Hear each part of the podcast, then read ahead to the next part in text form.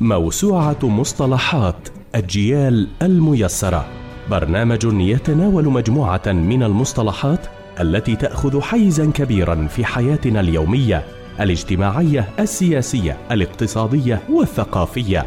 في كل حلقة نتناول مصطلحا لا بد وأنه مر على مسامعنا. موسوعة مصطلحات أجيال الميسرة برنامج يأتيكم في مثل هذا الموعد يوميا عدا الجمعة. عبر أثير راديو أجيال من تقديم عبد الفتاح القلقيلي. مشروع عبد الله في عام 1938 قدم الأمير عبد الله أمير شرقي الأردن آنذاك للحكومة البريطانية مشروع حل للقضية الفلسطينية رافضا قرار التقسيم الذي صدر عام 37 أي قبلها بعام. ولكنه يأخذه بعين الاعتبار وهذه بنود المشروع تشكل تحت الانتداب مملكة عربية موحدة في فلسطين وشرق الأردن قادرة على القيام بمهمتها وتعهداتها. اثنين يكون الانتداب هنا أدبيا محصورا في الملاحظة والمراقبة مع بقاء الجيش البريطاني طبعا على أراضي الدولة الموحدة تعطي هذه المملكة حكما ذاتيا لليهود في المناطق ذات الأكثرية اليهودية وفق خرائط تعدها لجنة مؤلفة من مسؤولين بريطانيين وعرب ويهود. يمثل اليهود في برلمان الدولة العربية بنسبة عددهم ويكون أيضا منهم وزراء بذات النسبة. خمسة تنحصر الهجرة اليهودية في مناطقهم. وإذا أنس العرب من اليهود حسن النية يسمح بهجرة عدد مناسب من اليهود إلى غير مناطق اليهود من أراضي الدولة الموحدة. ستة يكون هذا التكليف لمدة عشر سنوات منها ثمان سنوات للتجربة وسنتان لإعطاء القرار النهائي في المصير وإنهاء الانتداب.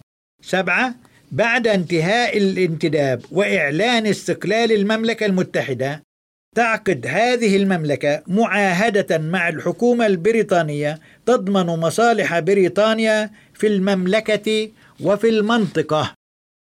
قابلت الأحزاب الفلسطينية واللجنة العربية العليا الفلسطينية قابلت هذا المشروع بالرفض الشديد وحثت المسؤولين العرب على الضغط على الأمير عبد الله للتراجع عن مشروعه ولكن بريطانيا رفضت المشروع وكذلك رفضته الحركة الصهيونية بالإجماع فتجمد المشروع رغم مواصلة الأمير عبد الله الدفاع عنه.